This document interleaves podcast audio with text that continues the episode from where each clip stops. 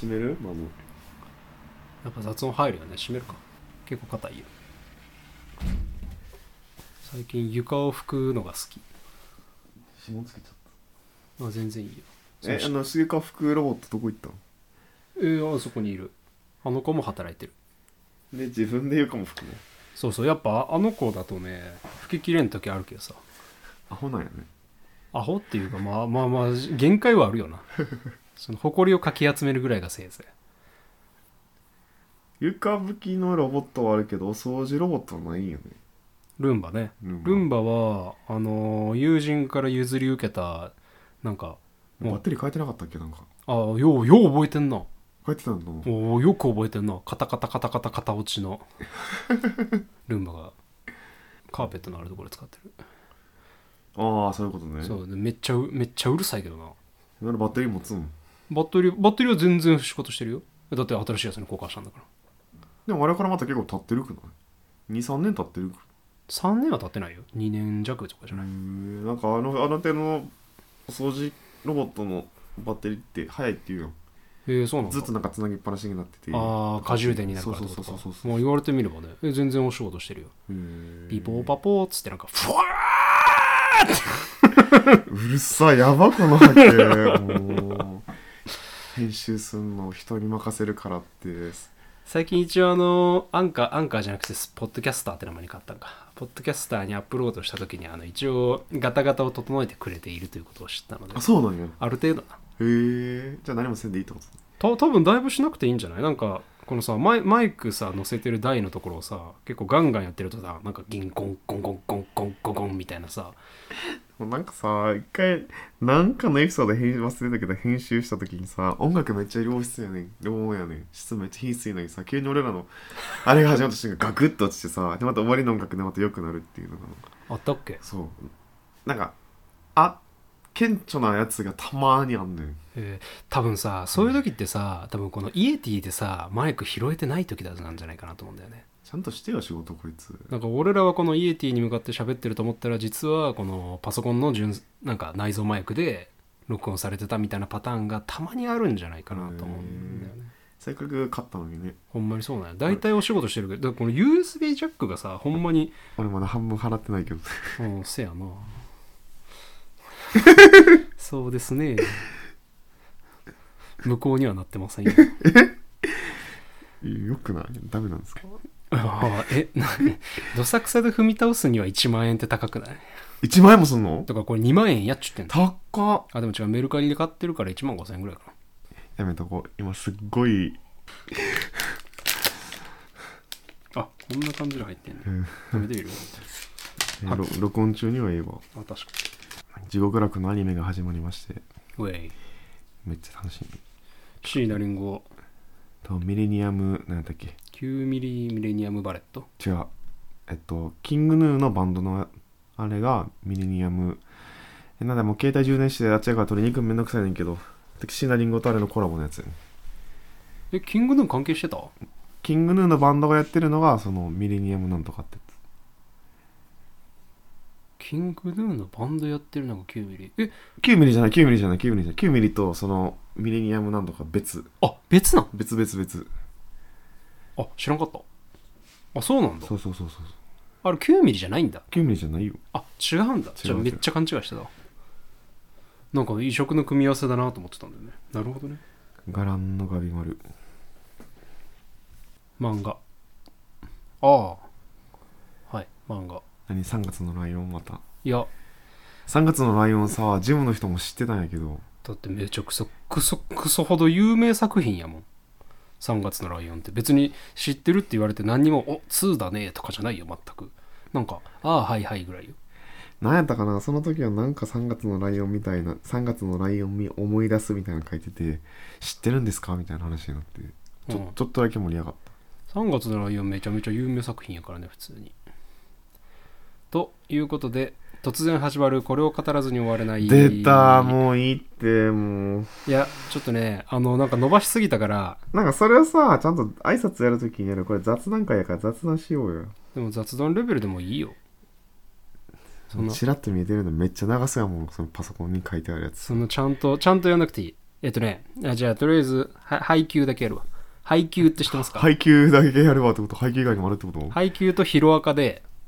なんかヒロアカはさ、なんかアニメをノリさんがさ見始めたって書いとったけどさ、ヒロアカの方がバズると思うじゃん。ヒロアカにしよう。いや我々もともとバズらないんですよ何をやってる。たまにはバズらすよ。ヒロアカにしよう一回。えじゃあヒロアカにするの？分かった、うん、ヒロアカね、はい。えーと、僕らのヒーローアカデミアっていう有名な有名な有名なジャンプ作品で、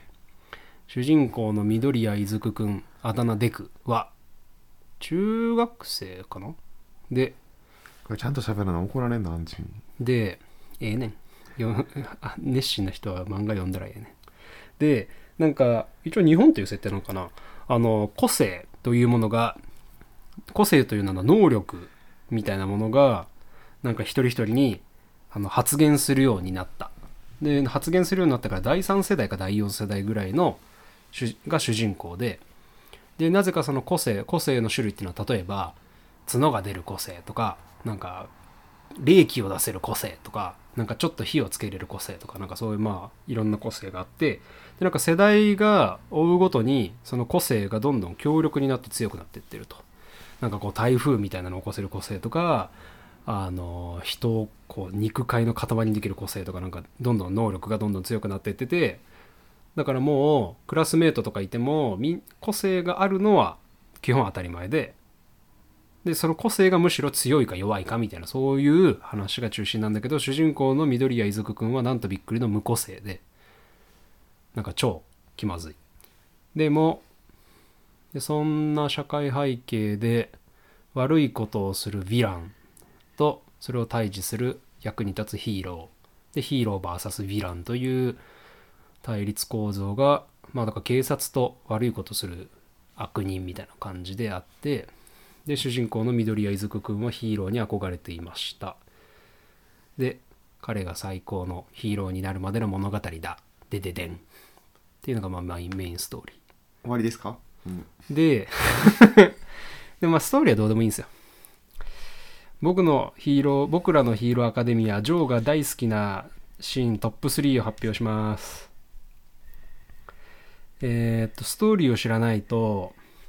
なぜどういう場面なのかも、なぜいいのかもよくわからないので、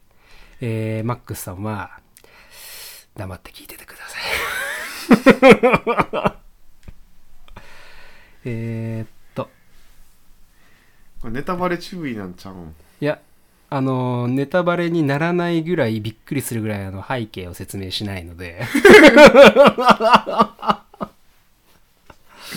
なのでマックスさんは、いやでもなんかでもちょこちょこ見てるから分かるとこあるかもしれない。うららかおちゃこちゃんっていうあのヒロインポジション的ないずくくんにとって的な的な存在の女の子がいるんですけどの、えー、とセリフですごい好きなのが、ヒーローが辛い時誰が励ましてあげられるだろうというセリフをね、おちゃこちゃんがね何回か言うんですよ。いいなって思うんですよ。余裕がなくて必死に助ける彼を見てきたから思う。ヒーローが辛い時誰がヒーローを守ってあげられるだろう。優しくない？ヒーローは辛くならないから。いやヒーローも人間やから、なんか優しいなと思った。こう作品読んでるとさ、やっぱ緑谷いずくくんが、まあ、ジャンプの主人公にありがちな、なんかあのー、自分が傷つくことは厭わないタイプの、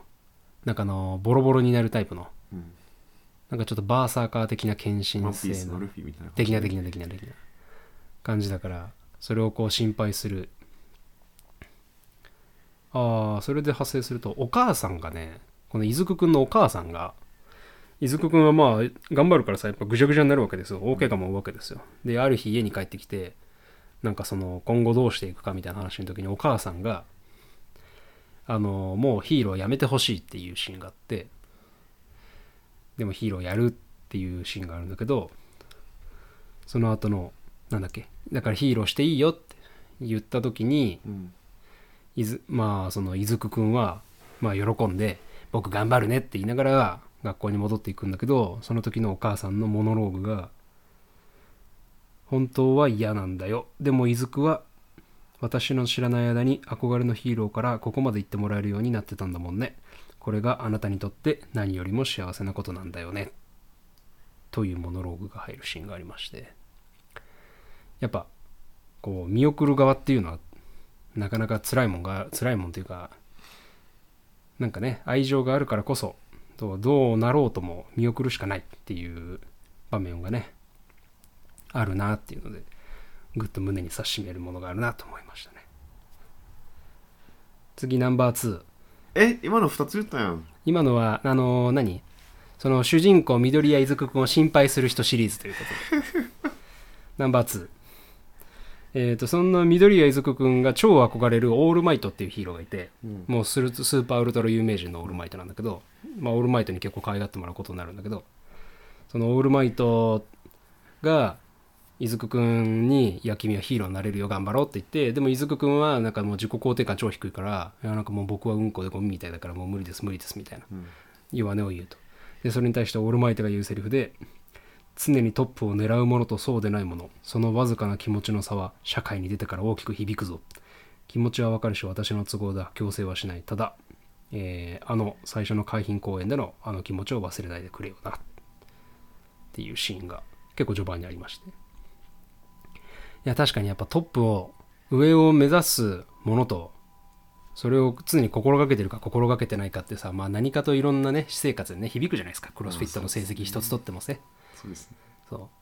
やっぱプラスウルトラというか、まあ、仕事でもさ別にねいちいになるならないっていうのは別にどう、まあ、さておきとして心構えってね大事だなと思って結構覚えてるシーンですね。はい、最後ナンバーワン。はい、短っ。はい、えーっと同じセリフなんですけどにかい出てくるんですよ。緑谷出久くん主人公のセリフですね。いっかいめは一番最初、鼻ほじりながら言わんといてなんで鼻ほじるわいっかいめは出久くんがえー、っと無個性だったけどとあることをきっかけに個性を得られることになる。 で, でその個性を得るためにでも体力つけないといけないから、その一生懸命あの海浜公園のゴミ粗大ゴミのゴミ片付けを頑張った、はい、で頑張った後のよく頑張ってねって言われた後のセリフで、ビール飲みたい、なんかズルだな僕はオールマイトにここまでしてもらえて恵まれすぎてるっていうシーンがあるんですよ、はい、あーと思って、なんかちゃんと頑張ったのにそれでもこう最後頑張った後に出てくるセリフがこう指導してもらってることへの感謝の言葉なんだなっていうのにほーと思って、でもう一回出てくるのがストーリーがだいぶ進んだ後にまあいろいろ大変なことがあって学校入るからクラスメートがいるんだけどにじゅうにんさんじゅうにんぐらいのクラスメートを全体を巻き込んだような大変なイベントがあって、でそれがやっと落ち着いてまたみんなで集まって晩ご飯食べてる時に、えー、激動の日々時々ふと我に返る、今僕がここにいること、オールマイトに見てもらえるなんて思ってなかったし、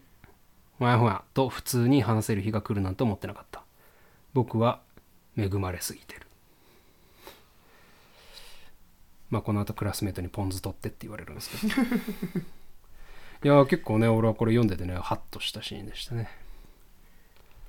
番外編えーもう にさんぷんだけ頑張って。えー、ヒーローはランキングがあるんです、はい、あのー、オリコンチャートみたいにいちいにいさんいとか、はい、でいちいがオールマイトでにいがエンデバーっていうやつなんだけど、はいはい、何のために強くあるのか、エンデバー、答えはきっとシンプルだ、力、君臨する理由、あの時言われふと湧いた月並みでシンプルな思い、彼らの未来を保証しなければ、というのが番外編いち。え今よくわからんかったんけど、これはねナンバーツーの人がナンバーワンの人に、うん、なんどうして強くありたいのか、いちい な, なぜいちいにならなくちゃいけないのかみたいなことを聞くんですよ。エンデバーがオールマイトに、オールマイトに、はい、でそのオールマイトの答えもう一回読んで、何のために強くあるのか、エンデバー、答えはきっととてもシンプルだ、力、君臨する理由、あの時言われふと湧いた月並みでシンプルな思い、彼ら、これはあれですね、あの子供たちを見てます、はい、彼らの未来を保証しなければ、よくわからんけど、まあいいや、はい。まあ自分たちが強くなることでヴィランが社会をぶっ壊そうとしてのを守らなくちゃっていう、そんな感じですかね。はい。っていうので、いやなんかこうゲイじゃないですか我々。基本的に次世代残さないでしょ。基本ね。うん、だからさ、やっぱさその次世代のこと考えないからさ、なんかそのえっとディストピアって言うと言い過ぎだけどさ、なんかそのちょっとその破滅的な行動とかさ、破滅的な思想にやっぱ傾きがちだと思うんですよ。子供がいない人って。なんかもう自分がなんかもう親が悲しむぐらいのことしかさなんか背負ってるもんがなかったりするじゃん、うん、なかなかそういうのでさなんかこう日々のモチベーションってちょっとむずいじゃん別に、うん、何のためにその健康管理しなくちゃいけないのかとかさ、うん、なんか何のために仕事頑張んなくちゃいけないのかとかさ別になんか資産がうんぬんかんぬんとかさなんか趣味がうんぬんかんぬんとかさ別に自分の人生なんてどういうクオリティでもよくないって思っちゃったりするけどもまあまあ次世代のために頑張ろうみたいな考え方が書いてあるからむしろ何の保証にもなんないんだけどまあやっぱ人が頑張る理由の一つになるよなと思ったみたいなそんな感じでした。以上以上です。ああ早かったね今回は以上でした。僕ヒロアカはねえジャンププラスとかでさ無料で読めるんじゃないの。ちょっと読んだことあんだっけ。なんか最初のいちわだけ見たような気がする。いちわでやめたんか。いや、やめたっていうかその時は乗らんかったって感じ。その時別のものを見てたの確か。ああ。ドラマかなんかを。でもまあ確かにでも地獄楽が好きなんでしょ。ヒロアカ嫌いじゃないと思うけどね。でもチェーンソーマン苦手よね。チェーンソーマンほどエグくないよ。いやエグいっていうかなんか苦手よね。ジャンプ作品ってあんま読めな読めない。ワンピース読んでる。ああワンピース読む。えっとスパイファミリーも読んでる。ブリーチも好きやった。ナルトも好きやった。ヒロアカの方がもうちょっとなんかそのメンタルのダークな部分が入るかな。うーん地獄楽が読めるんだったらいけると思うけどね。地獄大好きだった。今でも読み返すときあるもんだもん。呪術廻戦はねあの渋谷ハロウィン編までねハロウィン編か終わってからもなんかわけわからなくなって読んでない。まあ気持ちはわかる。多分脱落者多いよねあそこでね。いや、ヒロアカいいですよ。元気出るよ。読んでてなんか結構、今言ったとことかはね、本当に、そこ不意打ちで来ると結構目頭がぐっと熱くなるような、うーんいいシーンです。いや、なんかその仕事でさ、なんかもうさ、なんかもうめちゃめちゃ嫌だなと思ってる時とかにさ、こうやって、現実逃避でこうやってヒロアカとか読み直したりするんですよ。一巻から読もうみたいな。で、そういう時にこう読んで、こう今みたいなシーンが出てくると、ああ頑張るかっつってもう一回また戻りますかっつって仕事に戻れたりするっていうそんな感じですね。はい終わるこれを語るんこれを語らずに終われない僕らのヒーローアカデミア編でした。雑談に戻ります。まだいなり話せっていう地獄楽はえ漫画でも読んでたん。漫画でも読んでる。何巻まで出てんの じゅうさん 買ったん全部買った。ああじゃあよああじゃあちゃんと知ってんのね。 Kindle に入ってます。へえー、でアニメも見てんの。アニメはちょっとしがつのついたち土曜日だったっけ。うん多分 そ, そこから開始。あ今始まったばっかなんだ。始まったばっかり。ああ通りでなんかアマプラで見れるけど、うん、だいいちわしかなかった記憶があったけどそういうことか。そうそうそ う, そう実際まだ放送されてないのね。うんもうアニメ化してるのも知らんかった。うん、うん地獄楽ってどのぐらいで終わりそうなんだろうね。にクールぐらいじゃない頑張ってもかな。うん単行本ってどのぐらい続くんだろうな。もう終わってる。あじゅうさんかんで完結な。完結おお、うん、完結してるんか。完結した。ああそれ聞くとなんか買おうかなってちょっと迷うな。えーっとなんかネットではどう言われてんのか知らんけど俺は割とあーねっていう好きな終わり方やった。あなんかファンタジーに見せた純愛の物語でずっと思ってたから、はあああああってその丸く収まったっていうかさ。ふんただちょこちょこんちょっとこれ無理やりすぎじゃないみたいなところはあったけど、まあ、目が綺麗やったから許そうか。あの人って昔どんな作品描いてんだっけね。絵めっちゃ上手だよね。絵めっちゃ上手。最初全然知らないとその設定だけで広告されてたので広告されてたのを見て買ったから。ああ死刑囚がふんたらふんたらで島に行くみたいな、不老不死を求めてみたいな。まあ確かにそのそうね、その設定大事だけど、なんか魅力のよんぶんのいちぐらいの感じがするな。うん。もう純愛やと思うあれは。あれ作者女性かな、男の人かな。男の人だと思う。なんか心理描写が結構丁寧なイメージ、うん、繊細なイメージあんなあの作品。最近読んでる漫画いちいがそれ。いちいがそれというか、最近でも新しいの買ってないかも。とりあえずワンピースとスパイファミリーは新しいの出たから新刊は買ったけど、漫画自体そんな読んでないかな。最近コナン君のアニメを見てんのと、ユニクロがさコナン君とコラボシャツ出すの、めっちゃ可愛いシャツがいっこあるから、それは絶対欲しいから買おうと思ってる。ユニクロとコナン君のコラボシャツで可愛い。そう ユーティー ってあるよ、ユニクロ ジーエス みたいな、うん、で呪術廻戦とかいろいろコラボしてて、うん、コナン君のやつがあんねんけど、コナン君がさ灰原愛ちゃんに黒ずくめの男にお初期の方やねんけど、うん、黒の黒ずくめの組織に襲われ追いかけられてるからって言って、コナン君がかけてたメガの愛ちゃんにかけるシーンがあるの、はい、そこのシーンをそのまま切り取った T シャツがあって、うん、めっちゃ可愛い、めっちゃ可愛いと思って。へでもなんか青山先生のサインやんねんけど、それはいらんねんけどさ、うん、めっちゃ可愛いのユニクロ。このしがつ上旬の販売とかって言いながら、いつ出るんやろうってずっと思いながらさ見てんねんけど、これこれこれこれこれめっちゃ可愛くない？ああなるほどね。そう、このサインいらんねんなるほどね、確かに、うん、めっちゃ可愛くない？まあ確かに可愛い。確かに可愛い。なんかもうネット販売してるっぽいけど。え？あ、ほんまや、なんかこの前 エックスエス 在速売り切れてるよ。水曜日かなんかに、その職場でもコナン好きな子がおって、うん、今回あの映画が黒の組織と、うん、黒ずくめの組織となんか愛ちゃんの話やから、うん、それで話盛り上がってて、ユニクロが出すよって話をしてて、これ見てんけどめっちゃ可愛いってなって、へあとなんか紫のシャツとかあんねんけど、いっこ愛ちゃん仕様のこのシャツがあんねんけど、これなんか微妙やねんな。胸ポケットにアプトキシンとか書いてあるやつねんけど、なんか微妙じゃないこれ、うん、なんか愛ちゃんの髪型と薬とみたいな、なんかあんまそんなピンとこないけどね。このモデルさんで相当ごまかされてるよな。そうそうね、これはなんかあんま微妙だ。そう、あとなんか怪盗キッドのもあったと思うねんな、いっこなかったっけ。これ可愛くない？あ、それそれそれそれ多分キッドのやつ。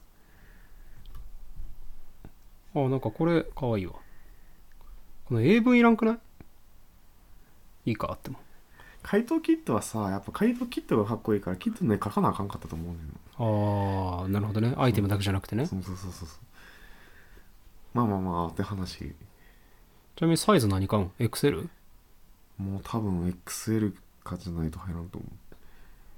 今だってエアリズムの黒いシャツ着てたやんか、あれエアリズムのオーバーサイズの エル やけどさ、なんか肩パツパツやもん。うーん、そうね、だいぶなんかピタピタだったな。そう、あとはネットフリックスでなんかドラマばっかり見てる。でもなんかもう最近ちょっと寂しかったから一人になってるのが、うん、しがつってそういう時期やん、はい、だからもう見てもないけどかけてた時期とかがあるから。ああ、まあわかりますよ。わかる？わかりますよ。音欲しいなみたいな感じで。わかるわかる。だって我々のラジオもそういう時に使ってくださいっていう。そうそうそうそうそう。だからそんな感じで使ってた。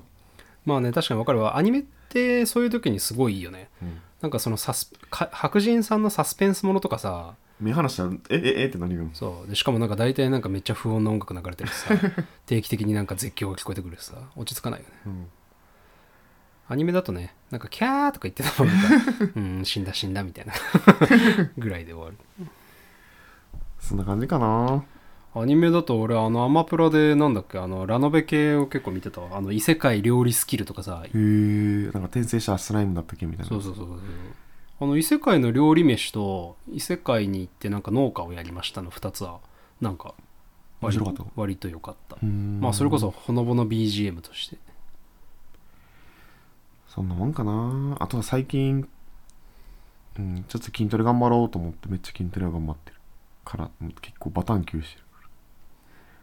確かにな。なんか肉体的には最近結構なんかちょっとオーバーハード、なんかハードワークじゃない？あなたちょっとそれ気味になってるかもって思って、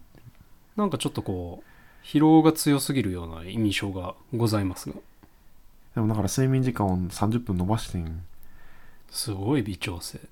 ななじかんはんにしてん毎日、すごいなアスリートやん。いやそんなことないよ。アニメアニメアニメ、でもそうアニメね、今まででめっちゃ好きだったアニメって何かな、トラドラかな、軽音かな。トラドラってやっぱあの声優さんが歌上手すぎるんだよな。マクマクロスやったっけ。ああ好きやったけど、マクロスは歌で攻撃するやつ。うんマクロスのあれ、F、マクロス F と、うわーどうする、ワルキューレって何だったっけな、週末のワルキューレ。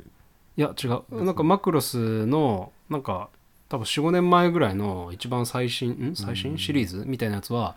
ワルキューレっていう多分なんかよにんかごにんの音楽ユニットで戦うみたいな感じ、感じだった。超歌上手だったよ。あのなんか半沢さんって知ってる、コナン君の。えー、なんかコナン君の黒い犯人役の人おるやんか、うん、あの人が主人公でなんかネタのやつはねんけど、なんかあったな。そうあれなんかギャグ漫画、ギャグギャグ漫画ってもうギャグなんか米花町で家借りたいけど全部事故物件でしたみたいなとかなんかその免許更新か住所変更を免許証のしに行こうと思って警察署行ったら、全員その事件に捜査で借り出されてて、なんか一日待ちでしたとかそういうギャグのやつがあんねんけど、地味に面白い笑っちゃう。確かにまだ見ぬ事件の犯人である、きっと何かの犯罪の片棒を担ぐに違いない、私はこの街で生き抜くために何だってやってやる。確かにアガサ博士黒幕説って散々言われてたよあれでもなんか最初そうだったのかな、でもなんか途中で変えたって噂を聞いて、なんかよく聞くよな、うん、なんかあまりにも言われすぎてみたいな、あまりにも言われすぎてな、あまりにも残酷すぎてじゃなかった。あそういうこと。なんかえー、そんなアガサ博士絶対助けてたのにみたいな。まあ確かにな、急にサイコパス味がやばいやな。なんかコナン君 T シャツとか売るんだったらさ、せっかくだからこの首の裏のところにさ、なんか穴まみれみたいなやつとか作ったら面白そうなのに。穴まみれ、あの毛利小五郎のさ、うん、なんかギャなんかネタネタのネタのイラストでさ、なんか毛利小五郎がさ麻酔銃打たれすぎてさ、なんか首の後ろがなんか天井のあざだらけになってるみたいなさそれをランちゃんが見てドン引きしてるみたいなさいやでもなんかシーズンによって違うけど、打つところを首やったりさケツやったりさ、いろいろすんねん。ああてかマジお、まあ本当本当さ言うの野暮だけどさ、恐ろしいよなあれマジであんなだってななじゅう、はちじゅっキロある成人男性がさ、打たれ体の皮膚のどこからでも打たれてさ、よんびょうごびょうぐらいでさコンコンとさいちじかんぐらいさ眠り続ける。そう現代できる無理やの分かんないけど、まあ、少なくともなんか打つところによってはそのまま呼吸が停止して死んだとかなりそう。それを小学生がこうやって狙って打ってんのよ。ほんまやな。あれも弾道もさど, どんなバネ射出をすればさ、いやなんか待って今なんかじわじわ思い出してきた、空想科学読本って知ってる？知ってる知ってる知ってる。なんかあれでなんか一回やってたな気がすんな。なんだったっけ？なんかあんな速度でなんかあんなまっすぐ飛ぶような弾丸で首に打ち込んだら、なんかもう普通にその針が貫通したりとか、そのなんかもうしかもなんか痛みを感じちゃうとオンってそうそう。まあまあ野暮ですけどね。そんなワンピースの技とかナミのなんかあんな絶対無理やん。まああれは一応なんか能力みたいなことになってるじゃん。あのクリマタクトとかってこと。そうそうそうそう、まあ、クリマタクトは意味不明だよね。あんなんですぐ天気変わったらびっくりするわ。まあ、ほぼ錬金術だからなエネルギー保質量保存どうなってんねんみたいなじゃあ本日のお相手もジョーとマックスでした。ありがとうございました。まあねー。